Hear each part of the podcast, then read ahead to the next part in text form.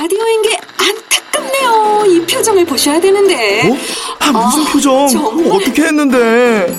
케이비에스 라디오 일곱 개 채널에서 제공하는 최고급 정보들을 사진과 기사 그리고 영상으로 확인하실 수 있습니다. 읽는 라디오 케이비에스 라디오 홈페이지 라디오 점 케이비에스 점 씨오 점 케이알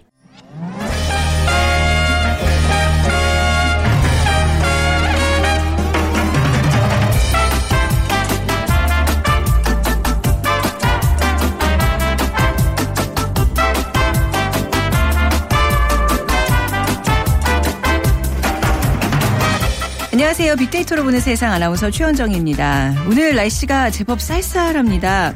올 겨울 비교적 포근해서 활동하긴 좋았지만 코끝이 싸늘한 제법 겨울다운 바람이 반갑기도 해요. 사실 네, 겨울에는 입김을 호호 불어가며 손을 녹이고 여름에는 송글송글 맺힌 코끝에 땀방울을 닦아내고 이게 당연한 자연의 이치일 텐데요. 언젠가부터 우리에게는 뭐 이상 난동, 이상 한파, 이상이라는 얘기가 자주 등장하면서 지구촌 생태계가 혼란에 빠지고 있습니다. 우리 모두의 책임임은 분명합니다. 자, 잠시 후 빅데이터로 보는 환경에서는요. 제이십일 차 기후변화협약 당사국 총회에서 채택된 파리협정문에 대해서 자세히 살펴보도록 하겠습니다. 그리고 돈이 보이는 빅데이터 시간에는 이천십육 년 창업 트렌드와 창업시장 전망에 대해서 빅데이터로 분석해드리겠습니다. 오늘 빅퀴즈는요. 환경에 관한 문제입니다. 이 나라 맞춰주시면 되는데요. 현재 급속한 경제 성장으로 여러 가지 환경 오염 문제로 몸살을 앓고 있는 국가입니다. 전 세계에서 온실가스를 가장 많이 배출하고 있는 이 나라. 최근 극심한 스모그 공포에 시달리고 있습니다. 이 나라 경제 성장률이 일 퍼센트 하락하면 아시아 전체 경제 성장률 영 점 팔 퍼센트가 떨어진다고 할 만큼 전 세계 경제의 큰 산이 되어가고 있는 국가입니다.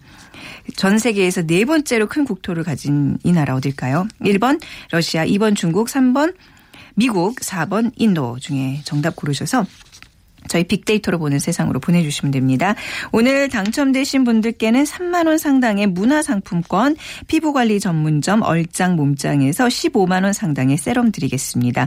휴대전화 문자메시지 지역번호 없이 샵 구칠삼공입니다. 짧은 글은 오십 원, 긴 글은 백 원의 정보 이용료가 부과됩니다.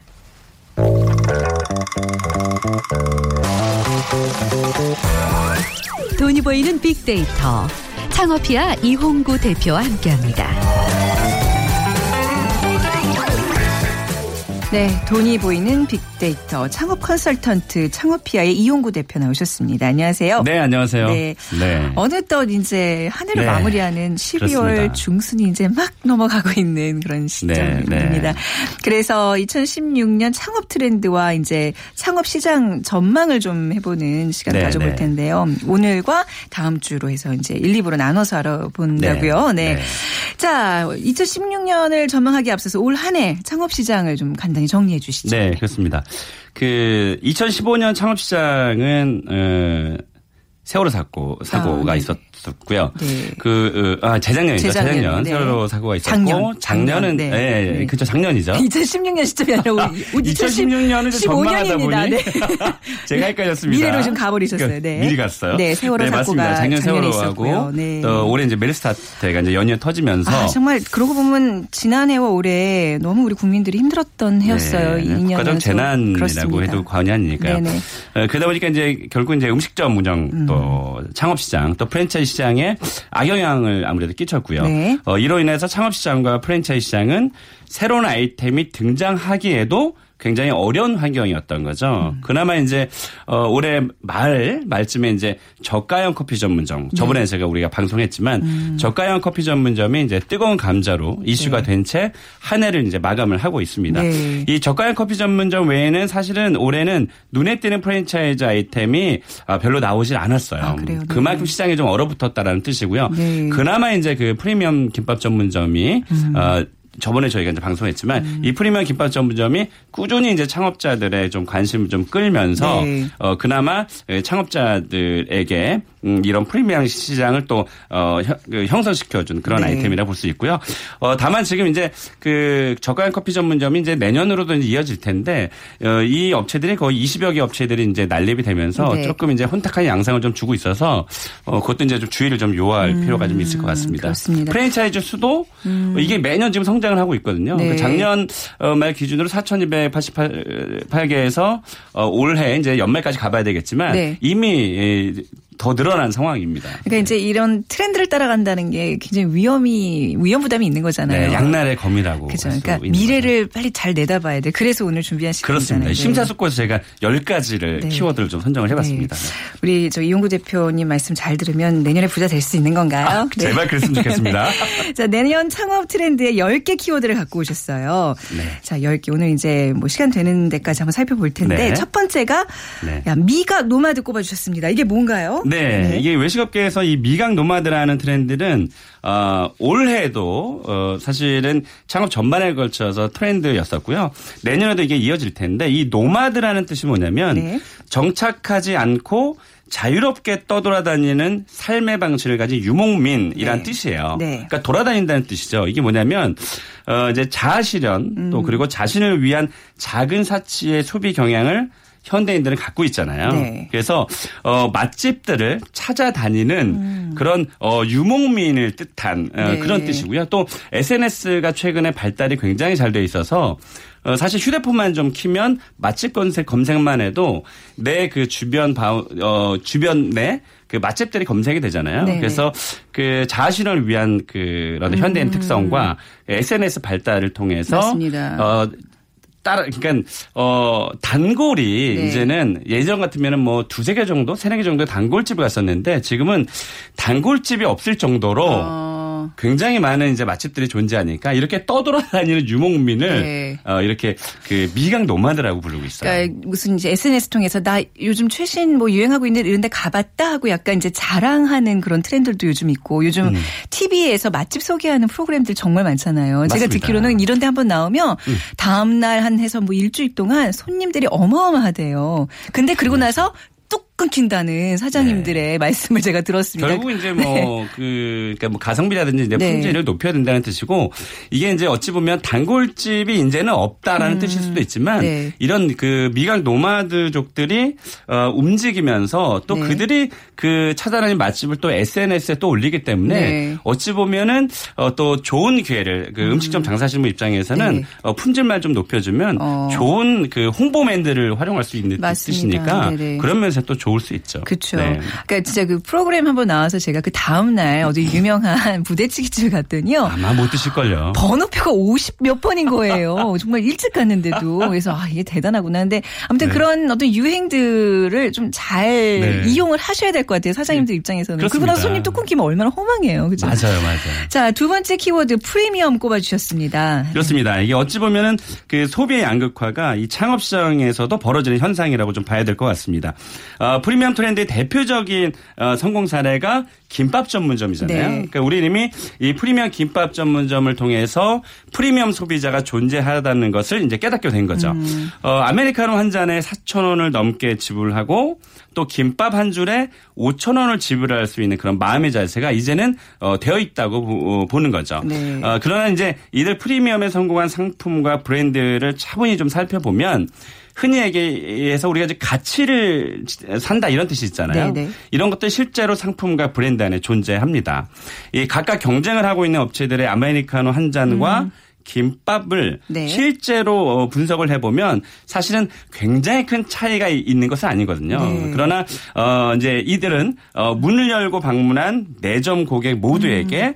자부심과 어, 자부심을 불러일으키 일으키고 있다는 뜻 어, 그런 점에서 어, 좀 다른 것과 좀 차별화될 수 있다고 네. 볼 수 있고요. 네. 또 우리가 왜 그 좀 고급스러운 그 음. 프리미엄 그 커피 전문점을 가보게 되면 어, 아마 최현정 아나운서께서 느끼시는지 모르겠지만 그 커피의 사실은 맛과 향은 사실 거기서 거기거든요. 저는 구분 못해요. 솔직히 말씀드리면. 네. 이게 이제 쓰고 어, 네. 또 쉬고 이제 그런 차이거든요. 오히려 더 맛 없어요. 비싼데. 어, 그럴 수 있어요. 맞아요. 촌스러워서 어, 입맛이. 네. 괜히 비싸나? 이럴 수도 있거든요. 다만 어 이제 어떤 분위기라든지 어, 또 인테리어라든지 뭐 이런 것들이 어 이제 뭐 일, 이천 원의 그런 가격 차이가 나더라도 음. 지불을 할 수 있는 음. 이제 그런 여건을 만들어 준다는 점에서 네. 이 프리미엄 시장은 반드시 존재한다. 그래서 네.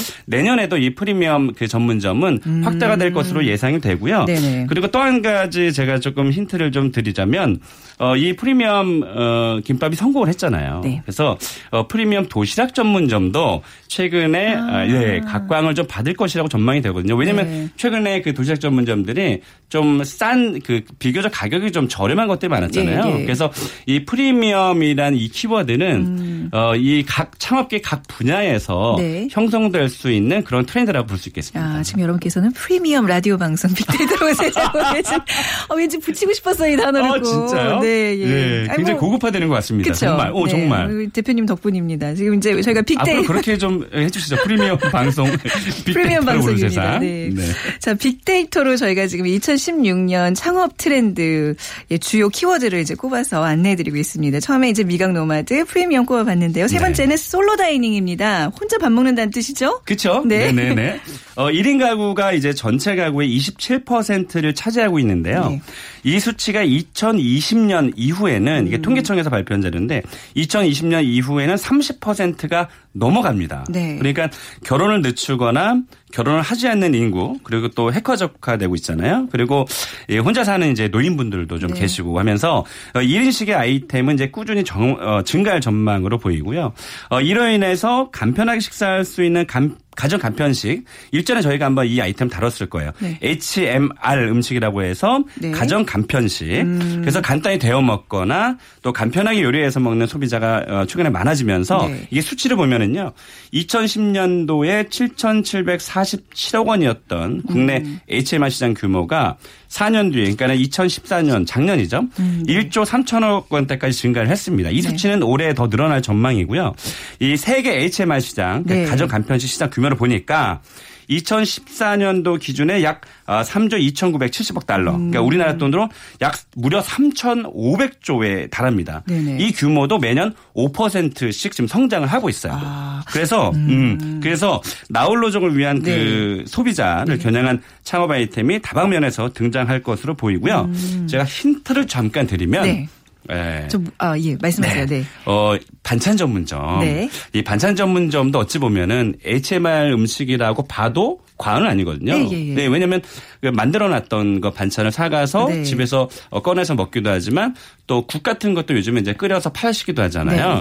근데 그런 것들을 어, 제가 아까 방금 전에 말씀드렸던 이 프리미엄과 묶으면 어, 굉장히 승산이 있습니다. 왜냐하면 네. 이 소비자 중에서 아까 제가 소비 양극화라고 말씀드렸지만 네. 상위 이십 퍼센트, 삼십 퍼센트뿐만이 아니라 네. 작은 사치라고 제가 종종 말씀드리잖아요. 음. 자기 자신을 위해서 쪽 조금 고급화된 반찬이 있다면 네. 돈 천 원 지불하는 거 절대 아, 아끼지 그럼요. 않거든요. 예, 예, 예. 그래서 그 반찬 전문점을 조금 고급하게 확대시키면서 네. 어, 서비스 상품까지 같이, 같이 파는 거. 음. 그때 제가 일전에 한번 말씀드렸었나요? 예, 하실 것 같아요. 예, 예, 반찬 그, 예. 특히 또 그 혼자 사는 그 여성분들을 위해서 네. 왜 그 형광등을 갈아주거나 음. 어, 망치 모찌를 해주거나 아, 하수구를 뚫어주거나 이게 진짜 고급 정보 드리는 거거든요. 그런 거 하시, 하는 업체가 있어요? 없 없어요. 그래서 아, 제가 없다고요? 지금 어. 말씀드린 게 뭐냐면 네. 제가 최근 강연에서 말씀드렸던 건데 네. 정말로 오. 이 특히 이게 청년 창업자들이 눈, 어, 이제 귀를 쫑긋 열고 들어야 되는데요. 기존의 반찬 전문점 제가 항상 말씀드리잖아요. 네. 대중화된 아이템 속에서 차별화를 가지라고 했잖아요. 네. 운영도 간편해야 되거든요. 네. 그런데 일단 반찬 전문점 이미 대중화가 됐어요. 아. 그런데 우리가 흔히 꼽을 수 있는 아이스크림 하면 뭐, 도넛 하면 뭐, 뭐, 뭐 하면 뭐 이렇게 브랜드가 떠오르잖아요. 그런데 유독 특히 반찬 전문점에서는 네네. 떠오르는 브랜드가 없어요.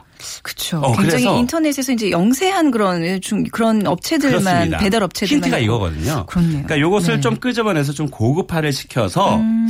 어, 어차피 그 이 반찬 전문점이라는 게 그 뭐 신혼 부부들이라든지 네. 아니면 일 인 가구들 겨냥한 거잖아요. 맞벌이 부부들. 어 그러면 네, 네. 지금 그 혼자 사는 가구가 이십칠 퍼센트라고 제가 네. 말씀드렸잖아요. 이거 계속 올라가고 그러면 음. 혼자 사는 여성 타겟이거든요. 맞습니다. 네, 네. 그러면. 그 여성 그 혼자 사는 여성들이 많이 또 모여 사는 동네가 있어요. 네. 어 그러면 어 그들을 겨냥을 해서 네. 왜 여성분들이 진짜로 형광등 갈지 못하고 음. 이 모치를 하나 못 하거든요. 그따라서 뭐. 네. 뭐 아니 그 여성으로 참... 국한하지 마세요. 남성분들 못하는 사람 많아요. 어, 그런가요? 그런가요? 혼자 못하는 그런 남성도 굉장히... 있나요? 아, 당연하죠. 요즘 굉장히 많아요. 그러니까 그런 걸 다 떠나서 그러네요. 혼자 사는 이런 걸 잘 음... 못하는 분들을 네. 위해서 어떤 그런 서비스 업체도 그래서 괜찮겠네요. 그 반찬만 파는 게 아니라 어, 그 서비스 상품까지 같이 파는 거죠. 예를 들면 어... 뭐 못질 하나에 오천 원, 형광등 하나에 오천 원. 그러니까 서브 이 교체하는 것만 아. 또 못질하는 것만 네네. 이랬을 때 실제로 그 창업자가 직접 방문을 해서 그 서비스를 맞아요. 해줬는데 굉장히 좋았어요. 네. 그러면 이분이 반찬을 사러 어디를 갈까요? 음, 바로 그 집을 그치. 가거든요. 네네네. 그래서 어, 이런 시장이 존재하니까 음. 어, 일 인 가구를 겨냥한 솔로 다이닝 네. 이 시장을 잘 살펴보면 아, 네. 돈이 보이실 겁니다. 어, 재밌네요. 특히 좀 반찬을 계속 이렇게 저도 배달시켜 먹거든요. 근데 아이를 위해서라면 좀 더 돈을 지불해서라도 무슨 조미료 안 쓰고 유기농 제품 하는 데를 좀 열심히 찾아봤는데 생각보다 없더라고요. 그것도 그, 돈 바로, 쓰겠다는데 네. 파는 데가 없어요. 그래서 네. 그래서 최근에는 어. 그 사실은 이제 임대료가 많이 올라가잖아요. 네. 경기가 어려운데 불구하고 그래서 네. 대로변 유동인구 절대 필요 없고 유동인구 네. 많은데 필요 없고요. 다음 골목 다다음 골목까지 가더라도 음. 임대료가 싼데 들어가서 네. 오히려 마케팅을 잘하면 음. 반드시 그것을 원하는 소비자가 존재합니다. 네네. 어, 그래서 지금 오늘 네, 고급 제가 사실 이거를 네, 창화할 때부터 지금 잘 감춰두고 있었는데 아 그런 거예요? 네, 전 국민에게 공개를 아, 한 겁니다. 여기 오면 뭔가 자꾸 이렇게 비밀들인데 하면서 자꾸 풀어놓게 되죠. 어, 진짜요? 네, 프리미엄 방송이기 빠져들어요. 때문에 네, 프리미엄 방송이니까. 아 근데 벌써 지금 세 개밖에 못 짚어드렸는데 네. 나머지 그럼 일곱 개는요 저희가 다음 주 수요일에 알려드리도록 하겠습니다. 다음 시간에도 꼭 네. 함께해 주세요. 자 오늘 좋은 말씀 감사드립니다. 창업피아의 이용구 대표였습니다. 네 고맙습니다. 네. 자 빅퀴즈 다시 한번 드리면요. 네, 그, 그 요즘 급속한 경제 성장으로 환경 문제로 몸살 앓고 있는 국가인데요. 어, 이 나라 경제 성장률이 일 퍼센트 하락하면 아시아 전체 경제 성장률이 영 점 팔 퍼센트가 떨어진다고 할 만큼 세계 경제의 큰 산이 되고 있는 국가입니다. 최근에 뭐 스모그 공포 시달리고 있는 이 나라 일 번 러시아, 이 번 중국, 삼 번 미국, 사 번 인도 중에 고르셔서 저희 빅데이터로 보는 세상으로 문자 주시기 바랍니다. 휴대전화 문자메시지 지역번호 없이 샵 구칠삼공이고요. 짧은 글 오십 원, 긴 글은 백 원의 정보 이용료가 부과됩니다.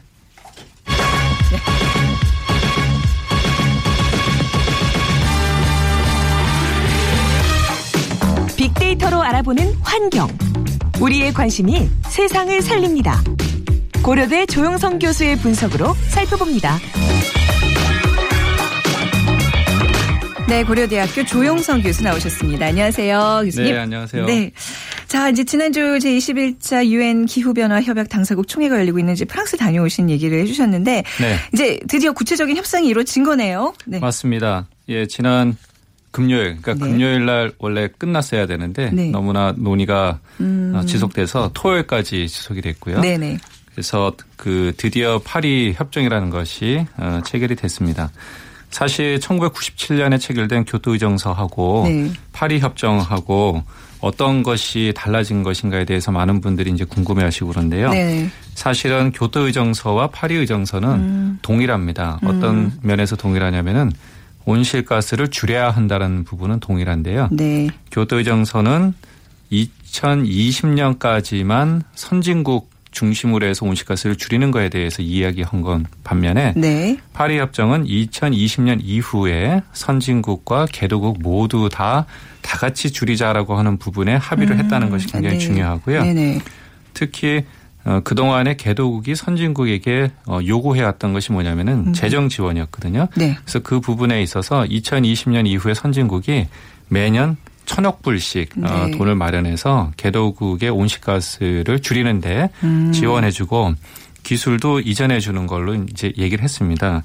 그리고 선진국이 개도국에 대해서 계속 요구해 왔던 것은 개도국도 온실가스를 좀 계속 줄여라 네. 자발적으로. 그래서 이번에 그 자발적으로 줄이는 목표를 했고 음. 그것을 투명하게 줄이기 위한 하나로서 매 오 년마다 각 국가가 보고서를 좀 제출하고 네. 그 보고서를 기반으로 해서 다음 오 년 동안은 더 강화된 목표를 가도록 하는 거에 대해서 음. 다 같이 그래도 절충을 해서 뭔가를 만들었다는 데 의의를 찾을 수 있습니다. 네, 이 기후 변화 협약 총회가 이게 상당히 중요한 이슈잖아요. 그래서 네, 이제 미래에 이제, 대한 얘기이기 때문에 그렇죠, 네. 굉장히 중요합니다. 이제 티비 이제 뉴스를 통해서도 사실 이제 저희 뭐 개인적인 얘기입니다만 교수님, 저희 남편이 이제 케이비에스 기자거든요. 그래서 네. 얼마 전에 이거에 대한 보도를 하더라고요. 아침 뉴스에 나와서 이제 서서 막 설명하는데 네. 제가 속으로 아 저게 아닌데 교수님한테 들은 얘기가 너무 많아가지고, 네. 그러니까 이제 뭐 구속력이 없다 뭐 이런 얘기하면서. 네. 어제 뭐 이게 과연 뭐 유효한가 얘기를 하길래 제가 속으로 전에 말씀해 주셨잖아요. 이게 또 구속력을 갖게 되면 그 나라에서 비준이 안 되기 때문에 네, 예, 이행이 어려움도 있습니다. 있고. 네. 우리가 얼마나 지금 이 빅데이터로 보는 환경을 통해서 이렇게 고급 정보를 얻는지 그날 제가 알았습니다. 티비 뉴스. 아, 네. 네. 자, 파리협정 이천백년까지 그렇죠? 이천백년까지 네, 지구온도 상승폭을 산업화 시대 이전과 비교해서 이도 이내 가급적 뭐 일점오도씨까지 묶는데 합의했다고 이제 하는데 이 점이 네. 굉장히 큰 의미가 있는 거잖아요. 이걸 그렇습니다. 어떻게 좀 해석할 수 있을까요? 네. 네.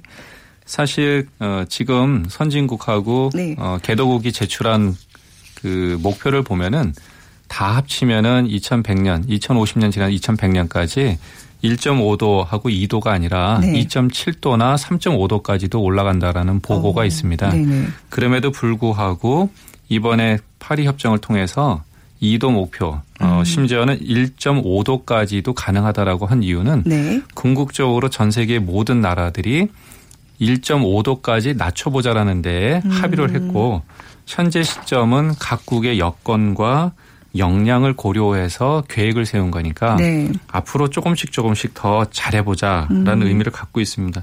특히 아까도 말씀드렸던 것처럼 전제 조건으로 계속 부딪혀왔던 재정 지원, 돈에 대한 문제, 기술에 대한 문제 네. 그리고 정말 이행을 성실하게 할 것인가에 대한 어떤 투명성에 대한 문제 이러한 것들을 어느 정도 어, 불식을 시켰다고 볼 수 있고요. 사실은 구체적으로 보면은 각 나라에 대한 목표, 음. 의무, 책임 이런 것들은 굉장히 불명확하기 때문에 네. 사실은 불확실성이 많이 남아 있습니다. 하지만 이천이십년까지 아직 우리가 한 오년 정도 남았기 때문에 음. 매년 모여서 어떻게 파리 협정을 구체화시킬 것인가에 대해서 이제 논의를 하거든요. 네. 그래서 앞으로 더 구체화돼서 우리가 미래에 대해서 일점오도까지 낮출 수 있는 방법을 음. 강구하지 않을까 이제 그런 희망을 가져봅니다. 네, 이번 이제 파리협정 발표에서도 중국의 역할을 많이 강조한 것 같은데 네. 중국 입장에서는 굉장히 가시방석일 것 같아요. 이 네. 총회 자체가. 네. 아무래도 그렇죠. 네.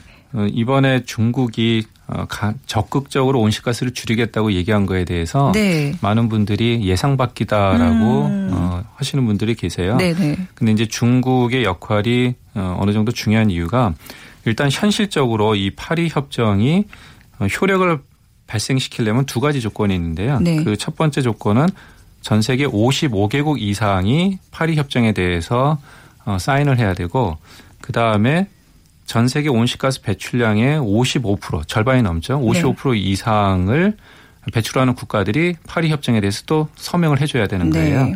근데 현재 시점에서 보면은 중국이 전 세계 일위 배출량을 하고 있는데 음. 이십육 퍼센트입니다. 네. 그럼 미국이 이위인데 십육 퍼센트. 그래서 두 국가를 음. 합치면 사십이 퍼센트거든요. 네. 그러니까 어떻게 보면은 파리 협정이라는 것이 어, 발효를 하기 위해서는 중국의 어떤 비준이나 동의가 굉장히 중요하죠. 중요하다는 네. 거고요. 우리나라가 현재 육억 칠천만 톤 정도 배출하는 걸로 제 통계를 봤는데 네. 그게 전 세계 일 퍼센트입니다. 근데 음. 이게 칠위거든요. 그러니까 아. 중국이 이십육 퍼센트라는 거는 엄청나게 큰 그렇죠. 비중이죠. 근데 뭐 중국 입장에서는 네. 뭐 아, 못하겠다. 사실 본인이 지금 굉장히 뭐 많은 손해를 감수해야 되는 건데 왜 이번에 네. 이렇게 적극적으로 동참하겠다고 자세를 바꾼 건가요? 사실 그 부분에 있어서 여러 가지 의견들이 있습니다. 네. 좀 분분한데요. 첫 번째는 중국이 스스로 달라진 세계적인 위상에 대해서 음. 좀 찾아가고 있는 거 아니냐라고는 얘기가 있고요. 그 이유가 중국이 경제 성장률이 일 퍼센트 하락하면 아시아 전체 경제 성장률이 한 영점팔 퍼센트 하락한다라는 말이 있을 정도로 네. 전 세계의 공장 역할을 하고 있습니다. 그리고 또 그러다 보니까 에너지를 많이 사용하고 있는데 그 사용하는 에너지가 대부분이 석탄이거든요. 그렇죠. 네. 그래서 환경 문제가 굉장히 많이 발생하고 있고요. 전 세계적으로 대기 오염이 심한 국가, 아, 도시 열 곳 중에서 세 곳이 중국에 있고 네. 잘 아시는 것처럼 베이징 스모그 문제가 음, 있고 네. 지금 천구백오십이년에 전 세계적으로 유명한 런던 스모그 사건이 있었는데 그 사건하고 거의 비슷합니다. 그러니까 아. 낮에도 앞이 안 보여서 네. 앞에 이렇게 등불을 켜고서 갔다라고 하는 그 런던의 그런 사례가 있을 정도로 예. 그렇고요. 베이징 올림픽 때 인공 강우까지 할 정도였거든요. 맞아요. 그때 그랬었죠. 네. 네. 예. 그렇기 때문에 아마 중국 스스로도 음. 어, 석탄이라든가 이런 걸 계속 떼면은 어, 자국민이라든가 이런 여러 가지 네. 건강의 문제가 있을 음. 거라고 생각을 해서 네. 복합적인 거에 의해서 하지 않았을까 이제 그런 예상입니다. 네, 쉽게 얘기하면 이제 본인들도 불편하니까 그렇죠. 이걸로 인한 피해가 네. 크니까 이렇게 동참을 얘기한 것 같은데 지금 극심한 그 스모그 문제 네. 뭐 엊그저께까지만 해도 뭐 굉장히 또 뭐 황색 경보, 그렇죠. 적색 경보 계속 예, 나던 예, 저 주변 국가에 미치는 영향 어떨까요? 네. 예, 아무래도 중국의 대기 오염 문제는 네. 우리나라를 포함해서 일본까지 해서 심지어는 태평양을 건너서 미국까지도 아, 영향을 미치고 가요? 있습니다. 예, 황사 오. 같은 경우는 거기까지 가고요. 아, 그래요? 그러니까 네. 베이징 같은 경우에는 잘 아시는 것처럼 음, 얼마 전에 초중고가 휴거, 휴교했고요. 네. 자동차 이 부자에다가 공장이라든가 공사장은 조업까지 음. 중단시켰습니다. 네네. 그 당시에 미세먼지 농도가 세계보건기구 기준치의 백 배가 넘었거든요. 이게 네. 십 배도 아니고 백 배입니다. 네. 그러니까 이러한 것들이 왜 그럴까에 대해서는 단편적으로는 석탄 난방 때문에 이제 그렇다고도 하는데 네. 자동차의 배기가스라든가 공장에서부터 나오는 여러 가지 오염 물질들이 이러한 문제를 일으키는데요. 결국에는 지나친 화석 에너지에 대한 의존이 네. 제한이 없이 사용되다 보니까 이러한 문제를 발생시킨다라는 거고 중국이 사용하는 석탄 소비는 전 세계 소비량의 절반을 사용하고 있습니다. 네. 그러니까 황사가 발생할 때 그러한 오염물질들이 바람을 타고 한반도 전역에 산성비 문제를 일으키는 거고요. 음. 중국은 사실은 이러한 그 대기오염 문제 말고도 여러 가지 환경오염 문제를 몸살을 앓고 있는데요. 네. 대표적인 게 수질오염입니다. 네. 호수와 저수지 오십 퍼센트 이상이 이미 오염됐다라는 통계가 있고요. 중국 수자원의 삼분의 일이 이제 지하수를 이용하고 있는데 네. 지하수도 이미 오염된 상태라고 어, 그러고 더 중요한 것은 이제 토양 오염인데요. 농경지의 약 이십 퍼센트가 중금속에 오염이 됐기 때문에 어, 거기서부터 생산되는 그러니까요. 것들이 어, 좀 위해성이 있는 거죠. 그래서 어, 건강이라든가 식품 안전성이 아. 좀 심하고요. 네. 이러다 보니까 이러한 환경 오염에서 비롯된 암이 중국 중국 국민의 최대 사망 원인이 되고 있고 네. 매년 한 삼십오만 명에서 사십만 명 정도가 조기 사망. 다시 말하면 자기 수명을 제대로 누리지 못하고 그러니까요. 사망하는 사람들이 네네. 생긴다는 거죠. 그러니까 이게 아, 중국 어떡하니 하고 이제 우리가 네. 혀를 끌끌 찰 문제가 아닌 게 저희 최근에 이제 이상하게 그 우리나라에 오신 그 올해 좀 머문 외국인들을 많이 만나게 됐는데 네. 처음 한국에 언제 오셨어요? 그 뭐 이제 뭐 십오 년, 이십 년 됐다는 분들에게 여쭤보면 첫 인상이 네. 한국에 처음 왔을 때 다 회색빛. 잿빛, 그렇죠. 예, 황사로 네. 앞이 보이지 않았다는 얘기들 다 일괄적으로 하시더라고요. 그러니까 우리는 그거를 너무 당연하게 생각하고 넘어갔는데 우리도 분명히 지금 중국과 같은 상황을 겪었다는 얘기예요. 맞습니다. 네.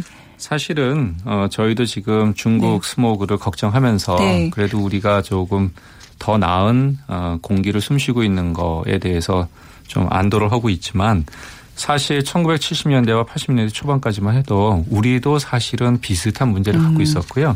이러한 것들이 천구백팔십육 년에 아시안 게임 네. 그리고 천구백팔십팔 년에 서울 올림픽을 전후로 해서 에너지 사용에 대한 전환을 가져왔습니다. 맞습니다. 네. 그래서 특히 저희가 연료 사용 규제 같은 것들을 강하게 시행을 했는데 그때부터 우리가 난방연료로 사용하던 연탄이라는 것을 우리가 사용을 금지를 했고 음. 그리고 지금 사용하고 있는 도시가스도 팔십팔 년 이후부터 저희가 사용하기 시작했고 아, 자동차에 쓰는 그 여기 휘발유라든가 디젤에도 황성분이 굉장히 많이 있는데 그러한 네. 것을 전부 다 낮추는 초저항유로 음. 사용하도록 의무화했습니다. 그러니까 그 당시만 해도 이러한 것을 했을 때 산업체라든가 기업의 입장에서는 비용이 많이 든다라는 네. 것 때문에 굉장히 많은 우려가 있었지만 결국에는 비용이 수반됐지만 지금 와서 음. 보면은 그 그렇죠. 선택이 네네. 아주 잘 돼 있다라고 볼 수가 있으니까 어떻게 보면은 환경에 친화적인 에너지를 사용한다는 것 자체는 그 시점에는 돈이 드는 거거든요. 네. 그렇지만 우리가 시간을 두고 따져보면은 맞습니다. 그것이 미래에 대한 투자고 더 네. 좋은 결과를 가져올 수 있다는 걸 우리가 알 수가 있는 겁니다. 맞아요. 환경에 대한 어떤 꾸준과, 꾸준한 관심과 노력. 요즘 뭐 먹기, 먹고 살기 힘든데 네. 이게 뭐 쓸데없는 얘기냐라고 생각하시는 분들 분명히 있겠지만 결국 우리 삶에 직접적으로 부메랑처럼 돌아오는. 그렇죠. 네, 맞습니다. 그렇죠. 네.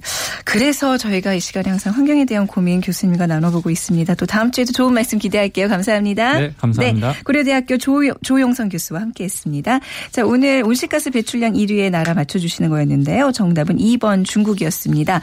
육칠일구 님, 목이 아파 인후염에 걸린 저는 스모그라는 소리만 들어도 두려운데요. 스스로 조심하는 길밖에 없을까요? 스모그 일으키는 작은 일이라도, 아, 스모그 일으키지 않는 작은 일이라도 실천해야겠습니다 하셨고요. 또 공오사오 님, 감각 있는 방송 잘 듣고 있습니다. 오, 감사합니다. 저희 아내가 중국인인데 아이들이 중국어를 같이 배울 수 있어서 친구들이 부러워합니다 하셨어요. 중국 환경 얘기하는데 중국어로 넘어가 주셨네요. 저희가 화장품 교환권 드리도록 하겠습니다. 자, 빅데이터로 보는 세상 오늘 마칠 시간이고요. 내일 오전 열한 시 십 분에 다시 찾아뵙죠. 지금까지 아나운서 최원정이었습니다. 고맙습니다.